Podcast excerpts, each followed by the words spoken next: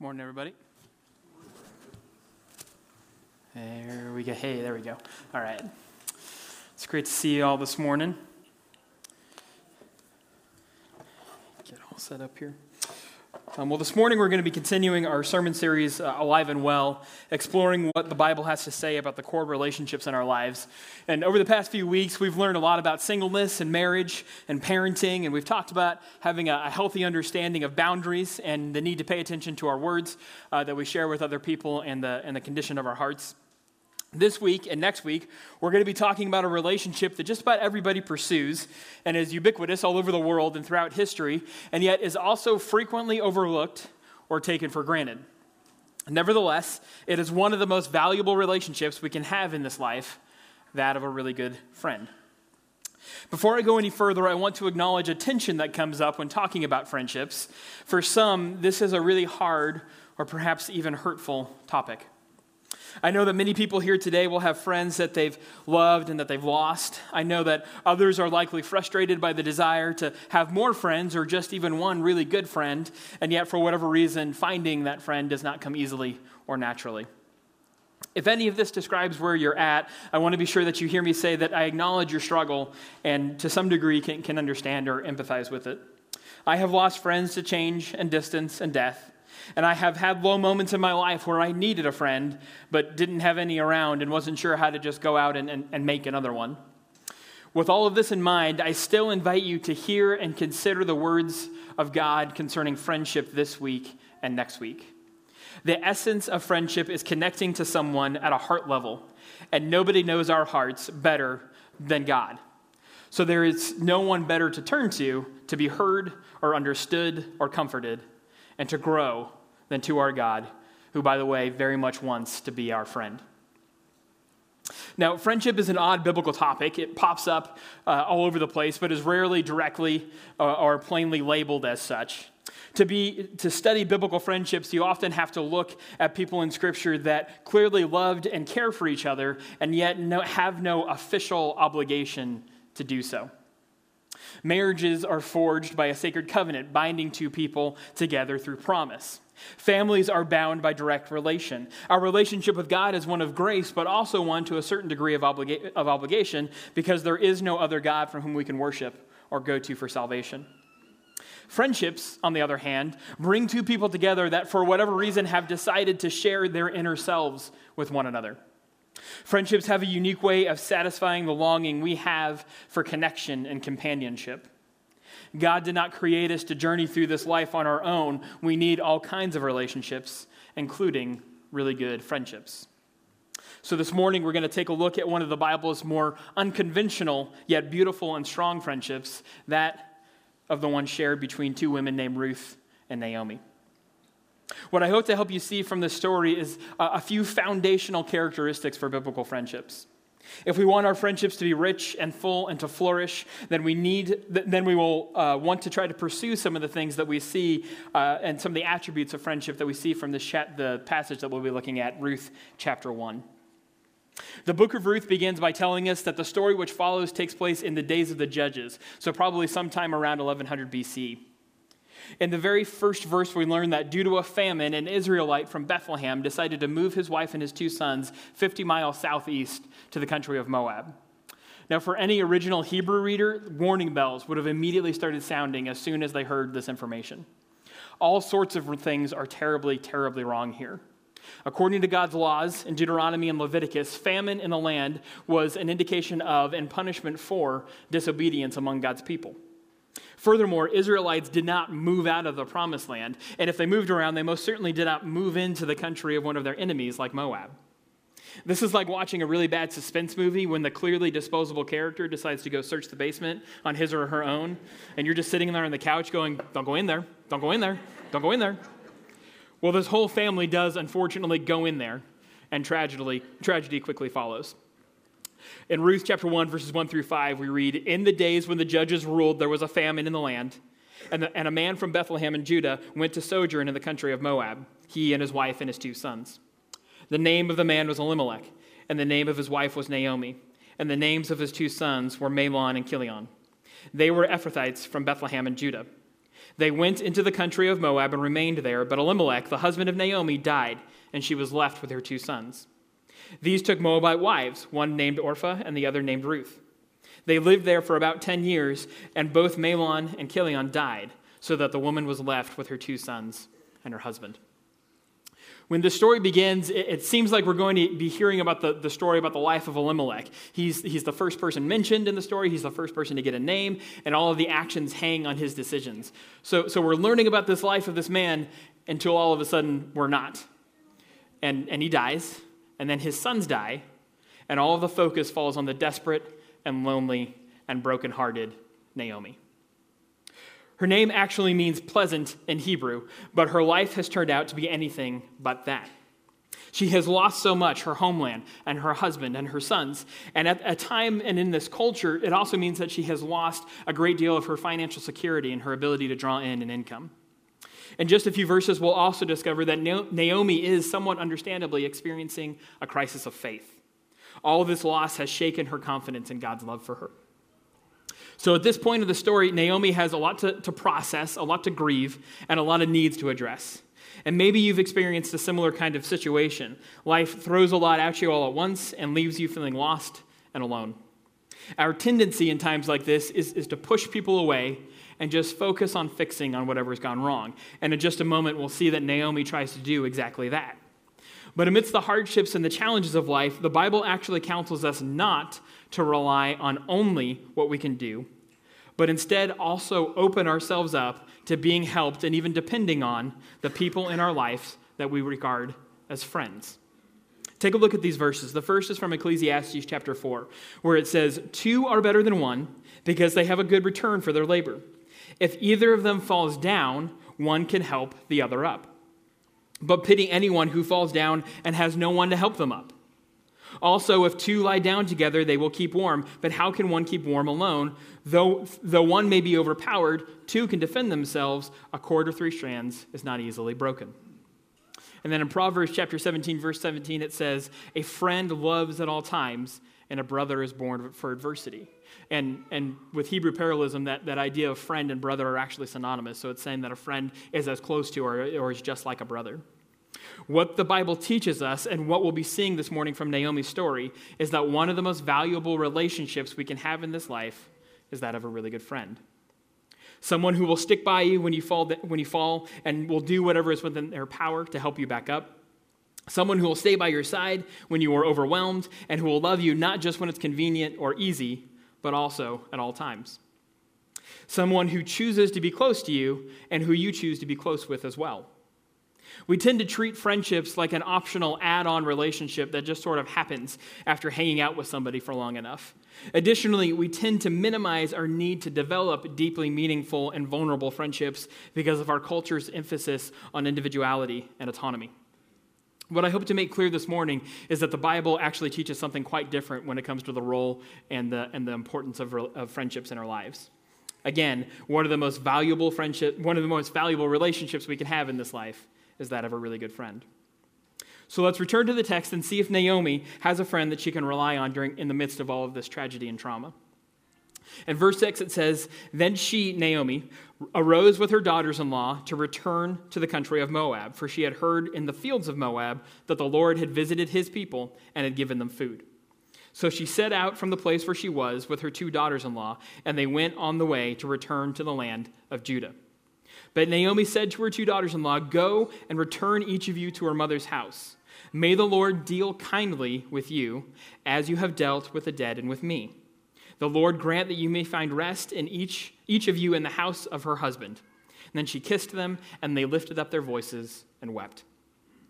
So, sometime after the death of her two sons, Naomi hears that Israel is no longer plagued by a famine, and she decides that it's time for her to return home. At first, it appears that she plans to, to take her daughters in law, Naomi and Orpha, along with her. But somewhere along the journey, Naomi has second thoughts, and she stops on the road to Judah and tells the two women that they should go back to their Moabite homes and to their own land. The command is not delivered out of spite or anger, it's really a tender moment of love and care. Naomi reflects warmly on her time with Ruth and Orpha and blesses them, thanking them for the way that they treated her and her deceased family members kindly. Now, we're going to come back to this word kindly in just a moment because it's actually a translation of an incredibly significant Hebrew word that means so much more than just being good or polite or kind. The kindness these women shared with, uh, the kindness that these women shared, especially that of Ruth, is truly part of what it means to find a biblical foundation for friendship. So Naomi bids these women farewell, but they are not ready to abandon their mother in law just yet. And in verse 10, it says, They, the daughters, said to her, No, we will return with you and go to your people. But Naomi said, Turn back, my daughters. Why will you go with me? Have I yet sons in my womb that they may become your husbands? Turn back, my daughters, go on your way, for I am too old to have a husband. If I should say I have hope, even then I should have a husband this night and, be- and, and I should bear sons, would you therefore wait till they are grown? Would you therefore refrain from marrying? No, my daughters, for it is exceedingly bitter to me that for your sake the hand of the Lord has gone out against me. And then they lifted up their voices and wept again. And Orpha kissed her mother in law, but Ruth clung to her. And she said, See, your sister in law has gone back to her people and to her gods. Return after your sister in law. So Ruth and Orpha tell Naomi that, that they want to stay. They want to continue this journey with her and go to the land of Israel. But Naomi again tells them that they, they should stop and return home and go back to, to the places where they had come from. In verses 11 through 13, she makes this threefold argument uh, against their following her any further, and it reveals a lot about the state of Naomi's mind and the, and the condition of how hurt her heart is. She basically tells them, I have nothing left to give you. I am no longer useful to anybody else, and God Himself is against me all of this loss and all of this trauma that Naomi has experienced has caused her to lower her opinion of herself down to the level of I'm not if I'm not useful to you, you shouldn't bother having me around. Unfortunately, this is something that we do frequently within relationships and especially within our friendships. In his book Sacred Companions, psychologist David Benner warns us that too often we assess a friendship's value primarily in terms of its usefulness for achieving material ends, friends as business contacts, or minimizing boredom and loneliness, friends as people to kill time with. Benner goes on to say that according to the Bible, friendships are gifts from God. They aren't ordinary or transactional, they're divinely appointed relationships designed to bear such fruit as loyalty, tender devotion, and covenantal bonds. Now, I don't know about you, but I have definitely been guilty of both assuming my friends only want me around for as long as I am useful and treating others in such a way where they would be led to believe such a terrible thing about themselves as well. Neither are what God wants for our friendships. They are supposed to be so much more than just good connections or time wasters. Friendships are part of flourishing in this life. God doesn't expect us to celebrate or to endure things on our own. We, are, we will all likely have times where we feel like Naomi, and when we do, I hope and I pray that we have a friend around as devoted as Ruth. Let's take a look at how Ruth responds to Naomi when she's at her lowest and, and at her neediest here. In verse 16, it says, But Ruth said, Do not urge me to leave you or to return from following you. Where you go, I will go, and where you lodge, I will lodge. Where your people shall be my people, and your God, my God. Where you die, I will die, and there I will be buried. May the Lord, uh, may the Lord to me, and more also, if anything but death parts me from you. May the Lord do so to me, and more also, if, any, if anything but death parts me from you. And when Naomi saw that, it, that she was determined to go with her, she said, No more. This is a beautiful snapshot of biblical friendship. At a difficult time in her life, when Naomi needed somebody to be there for her, Ruth stepped up and proved herself compassionate and loyal and a truly wonderful friend. And we all long for this sort of connection, this, this depth of commitment. It's why we write it into so many of our shows and, and movies and stories. This is like Aragorn and Legolas and Gimli running off into the wilderness to save Merry and Pippin in Lord of the Rings.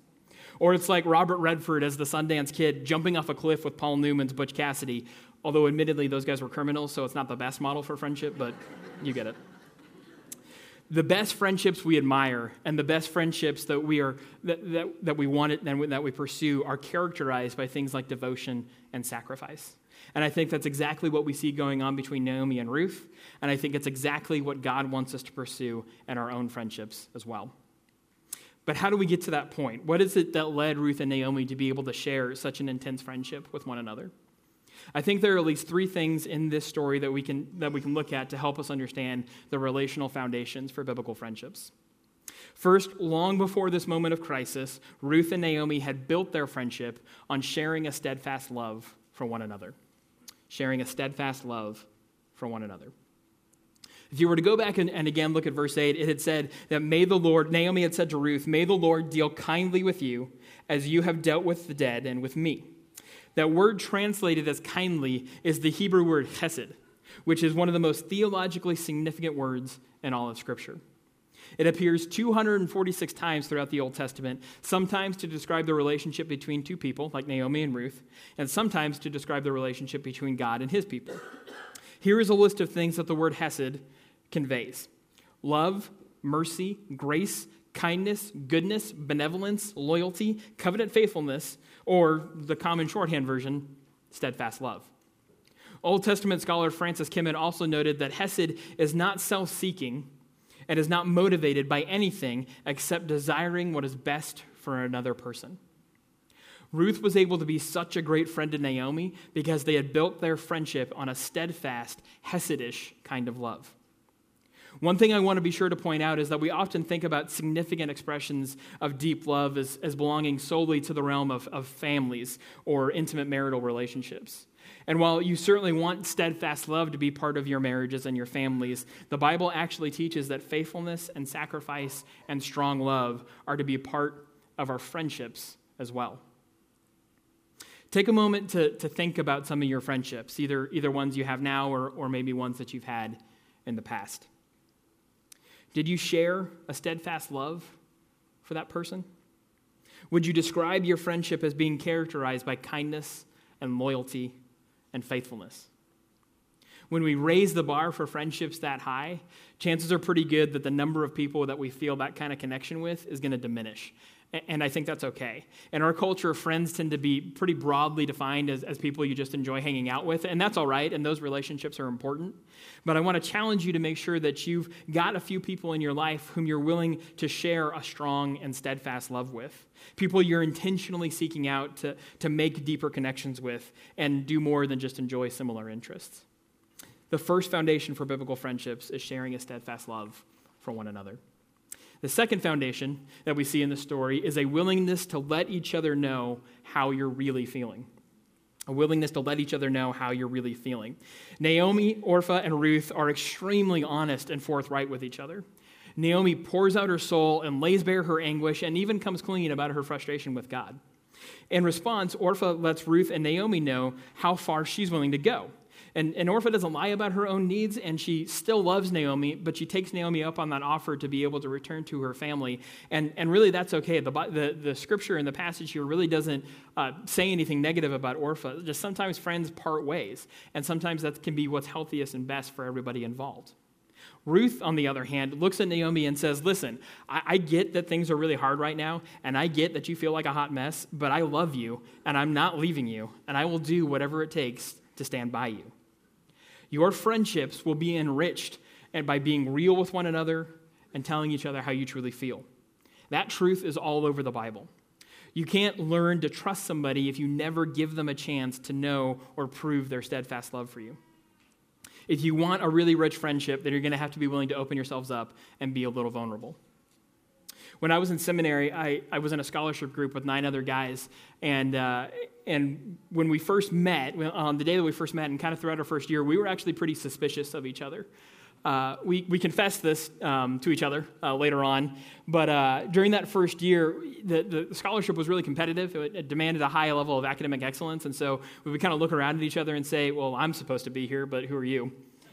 And uh, we did not share a steadfast love, we shared steadfast skepticism. That all changed during our second year of school when we decided that it was time to get to know each other a little bit better. And since we were in Colorado, what better way to do that than to go camping?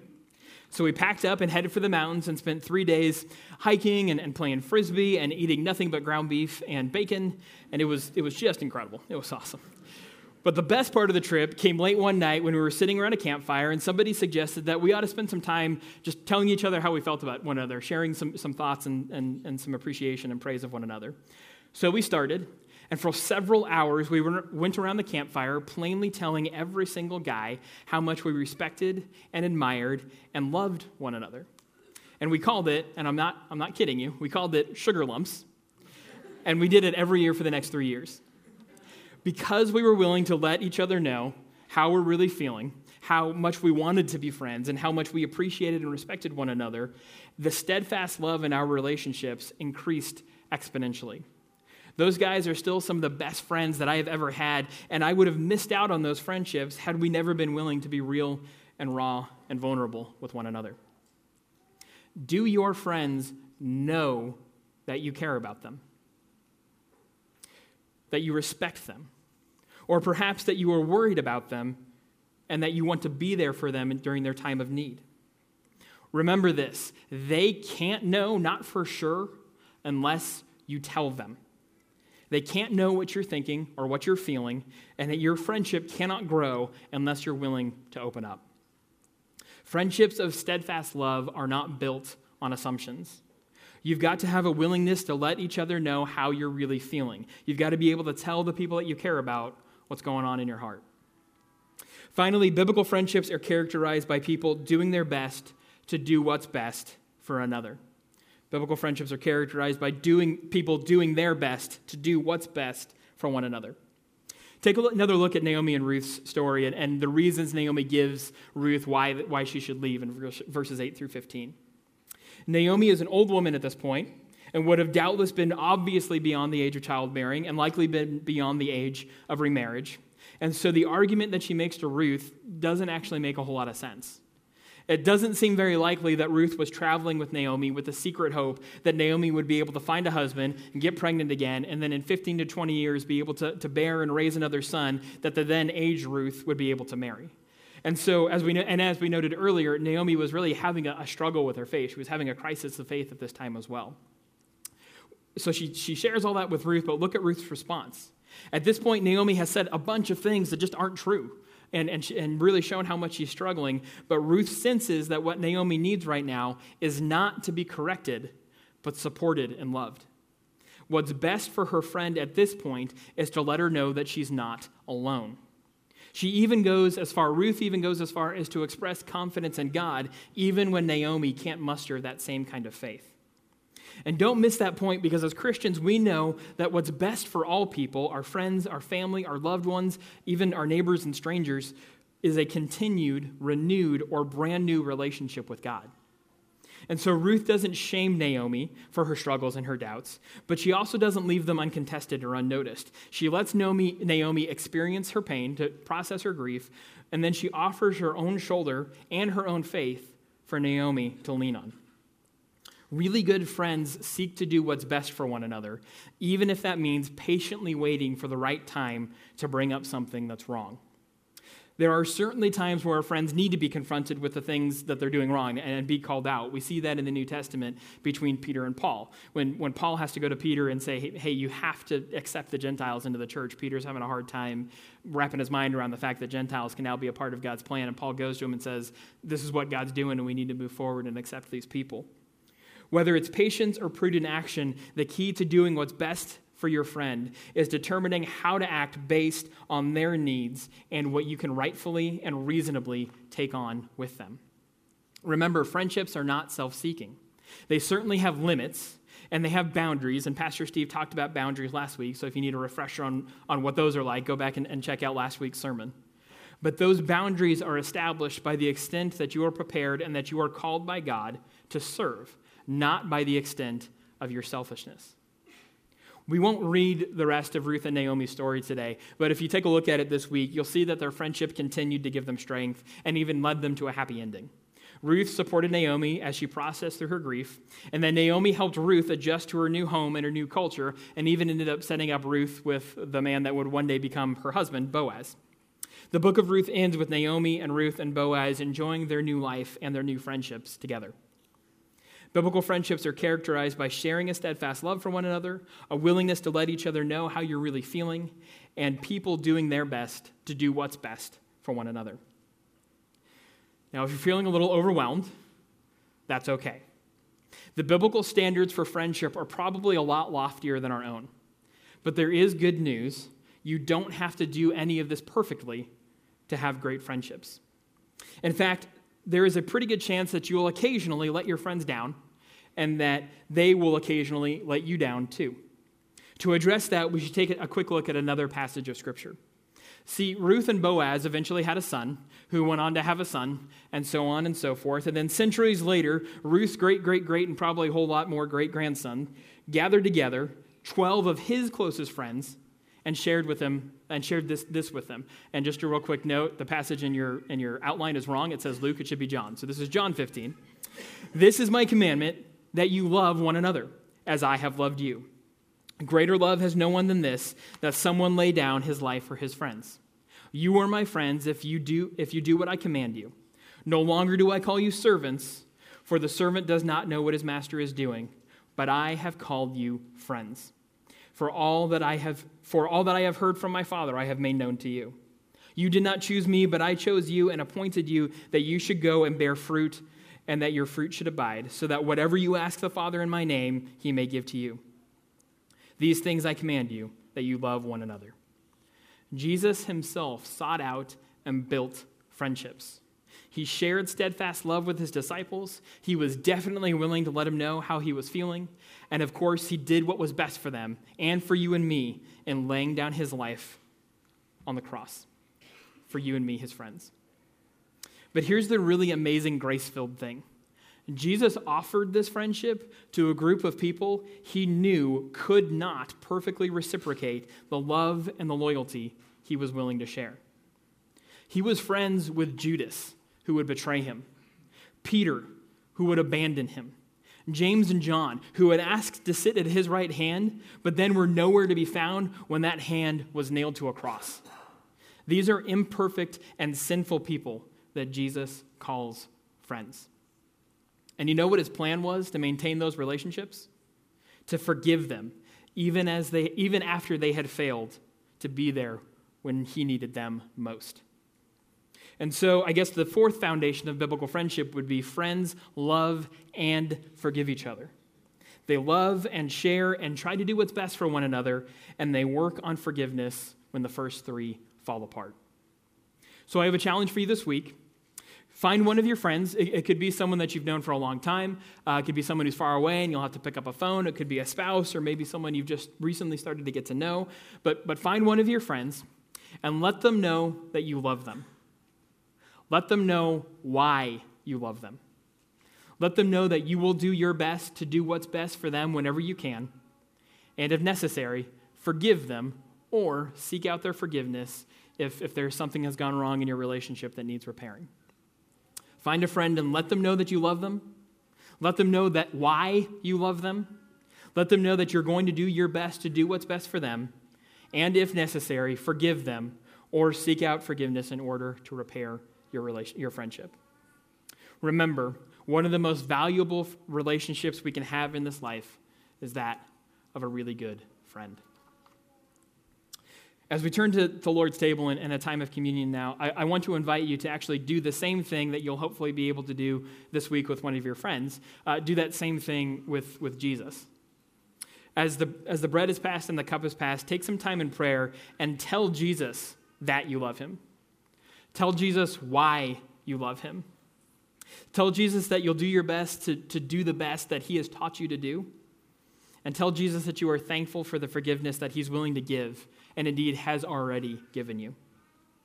Greater love has no one than this that someone laid down his life for his friends, and Jesus has laid down his life for you and for me.